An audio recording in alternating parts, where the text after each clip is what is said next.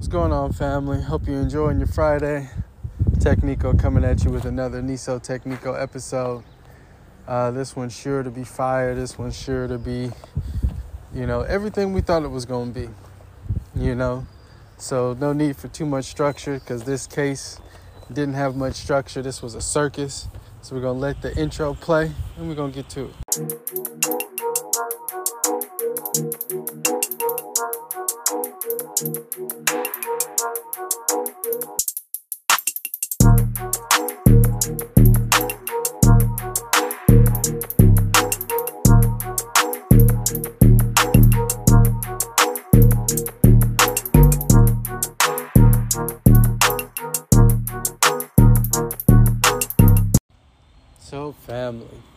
Judge Schroeder let that damn Kyle Rittenhouse off. But we know, we, we kind of felt like that was going to happen. We really did. I mean, with the amount of, you know, charges that were getting dropped, you know, like, and I thought, like, for example, the gun charge. The fact that, based on a quote unquote technicality on how clear that ruling was, they couldn't establish. Was he underage carrying a goddamn weapon?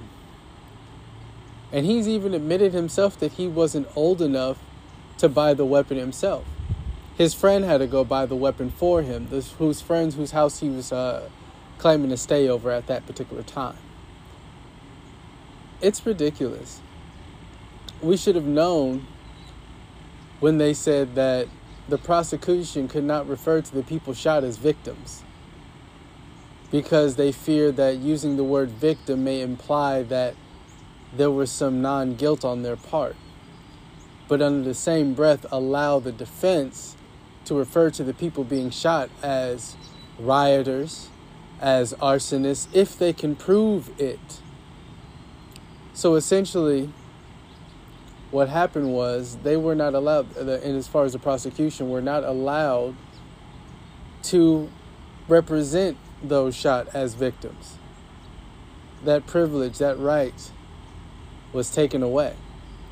So the writing was more or less on the wall. And when you're dealing with a whole bunch of white jurors, when you're dealing with a society that already let its feelings be known, you know, over half the damn country, if you just look at, you can go to any social media, you can go to Twitter, you can go to Instagram, you can go to Facebook, and you can look up the, uh, the hashtag Kyle Rittenhouse or Kenosha, and you'll see the dichotomy in terms of sentiments involving this case. There's many, many, many, many, many, many, many people feel like that young man was in the right.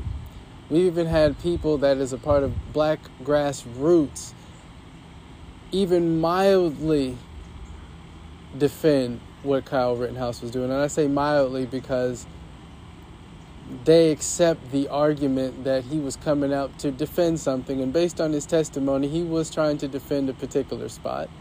My question is, how were the people that he shot in somehow or in some in, in what way did they threaten the establishment that he chose to protect?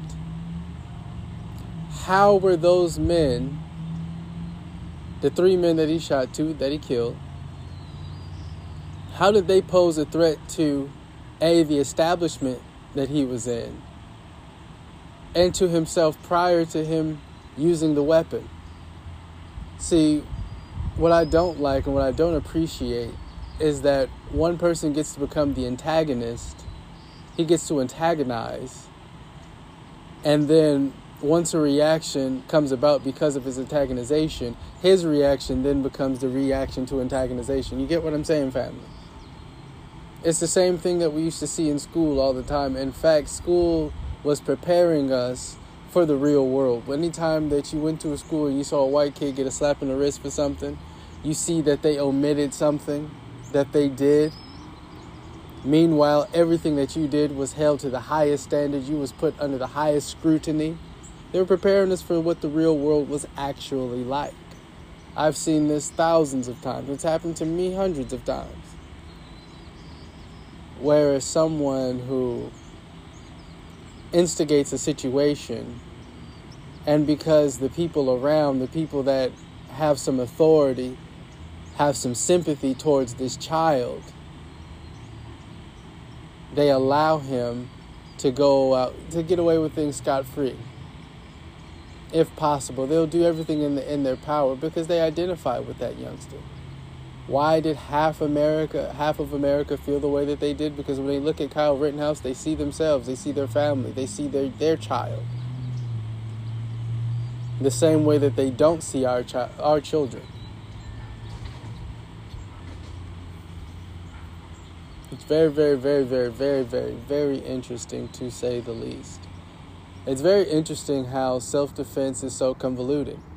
It's so interesting to me that in the midst of all of this, after there's a non guilty verdict, when we should be talking about how egregious this criminal system is, once again, they want to shift the focus to assault weapons are the problem. See, it's never the weapons are the problem when they're talking about black communities or even brown communities. The weapons are never the problem. They are never the criminal when it involves us. But when it involves them, all of a sudden they don't it's it's if they don't know any better. It's if they're so innocent. See that mythology, that stereotype about white innocence still prevails to this day. And we don't talk a lot about white innocence, presumed white innocence. But it's it's all over. It, it, it encompasses so much of how we think of white people we typically think of white people as passive and non aggressive, even though the historical record shows otherwise. We typically think um, uh, of white people as feeling and caring and in tune with their emotions, even though the, histor- the history will tell you otherwise. We're talking about this country being run by men, white men, and some of the most insensitive motherfuckers uh, to ever grace this planet and yet we buy into the stereotype because that's what we see. That's what gets portrayed. That's why I have such an issue with a lot of these TV shows that portray youngsters in this light. They're youngsters, to be more specific. And all he had to do was a trick that they've been allowing white women to do for hundreds of years. Just get on that stand and cry. Cry your way out of this situation because people have sympathy towards you.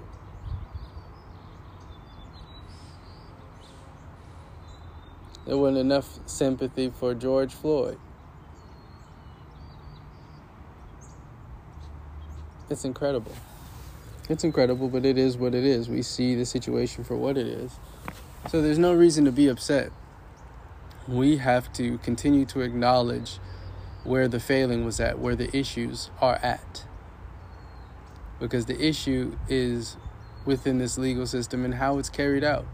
It's in how, on one hand, when it involves white people, the law must be represented properly. It's not about quote unquote morality, it's about the facts and what's represented.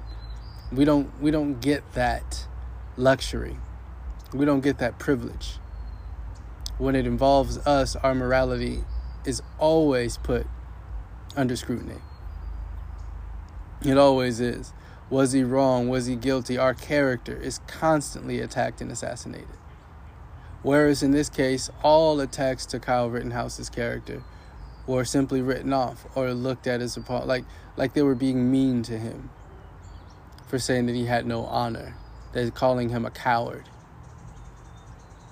Yet they would call young young black boys, young black boys who've done less young black boys who may have, maybe, maybe have stolen a purse.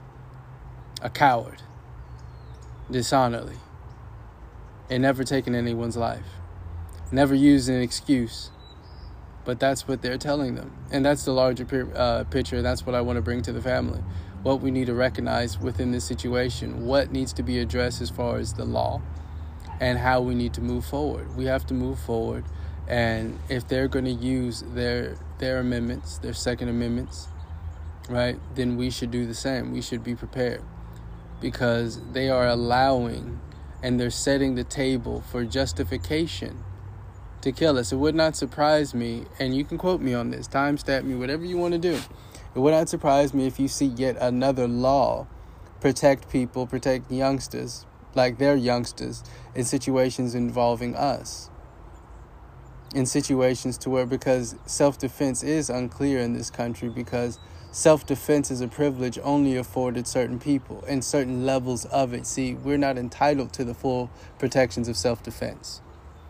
Self defense from uh, law enforcement is not available to us. Self defense from white people is still not available to us. That law that was started in 1664 in this country, where we cannot lift a hand against a white person, the spirit of that law still exists to this day.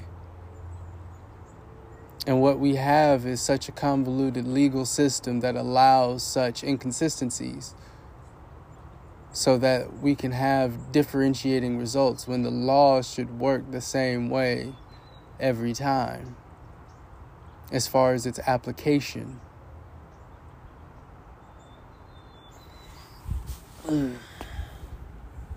So, I don't have too much else to say about this matter. Uh,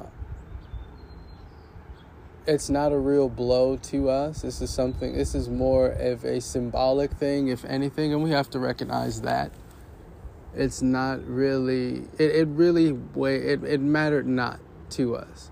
But this is just more of a message. They're sending us a message, and we should interpret the message and, you know, go on about our days. It's not that we ignore uh, the messages, just that you know, I think it's it's a bit too old for these these petty threats, these uh, petty intimidations, uh, these these petty attempts to show us who's in control, trying to keep us in line. Um, that's all it really seems to be, to me, as far as I'm concerned. Because how else do you get a case this egregious where a young man actually kills and is found non guilty? It's incredible. It is incredible. Um, but we move forward. So, with that being said, peace, love, and light, y'all. Uh, love you. Uh, stay safe. Keep your head on the swivel. Do not allow people to get catch you unawares. Do not, you know, when you're going out there protesting and, and doing what you're doing and doing the due diligence because that needs to be done. And we can't allow these people to scare us away from uh, going apart our process uh, and, and the process of protesting, which is spreading the word so other people know that, hey, something is going down. We cannot allow the, them to get any victories as far as having us afraid to do anything, but we need to keep our heads on a swivel and we need to prepare ourselves. And if we are going to be bringing attention to anything, we should be bringing attention to this case and the, particularly the details of the case to where it's inconsistent. And let that be our banner as we march. See, we have to do things in a certain organized fashion. We have to do things in a focused manner. When we're focused, when we have a clear initiative, do not allow them to distract you with a this and a that. Because they'll come up with this case or this thing, or we need to deal with this we need to deal with that. Let us set our own narratives, let us set our own plan into motion, and let us not be distracted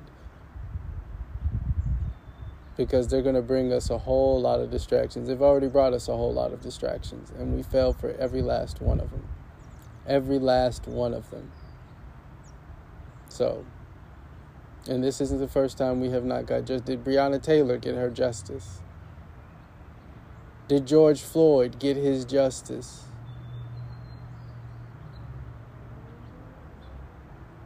What has this society told you? What do they keep screaming proverbially at the top of their lungs? They're telling you everything that you need to know and they're showing you the lengths that they're willing to go. They have not changed. We must change because we cannot continue to be who we've been. Otherwise, we risk being in the same situation longer and under new masters because this as I've said a thousand times before, is falling. The outside world can see it. The United States has lost its grip. That doesn't mean that the entirety of white powers or the white infrastructure is going down. See, we, we get a little carried away sometimes with that. Sometimes we seem to assume that because the house of power or the uh, or the symbol of power rests within the United States, that United States is white supremacy. It's only a piece of it. And like the people that they imitate, that house of power, seat of power can be held from anywhere. It's here that we're falling. It's here to where they we seem to be, lo- you know, the grip on us is uh, it's slipping, and they're getting desperate, very, very, very, very, very, very, very, very, very, very desperate. I can watch media and see how desperate they're getting, desperate they are to seize control of us once again, and I don't feel like they have their hands on the reins anymore. And the rest of the world sees that, and they're making their moves. So, the next 50 years, we won't be talking about USA in the same capacity uh, that we do today. And that's just the facts. That's just the facts. You know, you can timestamp that as well. You know, I know a lot of people say certain things, but the historical record is never wrong. It's never, never, ever wrong. Never wrong. Sometimes it skips a beat, but it's never wrong. So, that being said, peace, love, and light, family. Uh, again, I hope you guys are enjoying your Friday. Just had to give that little bit of um, message to you. And talk to y'all soon.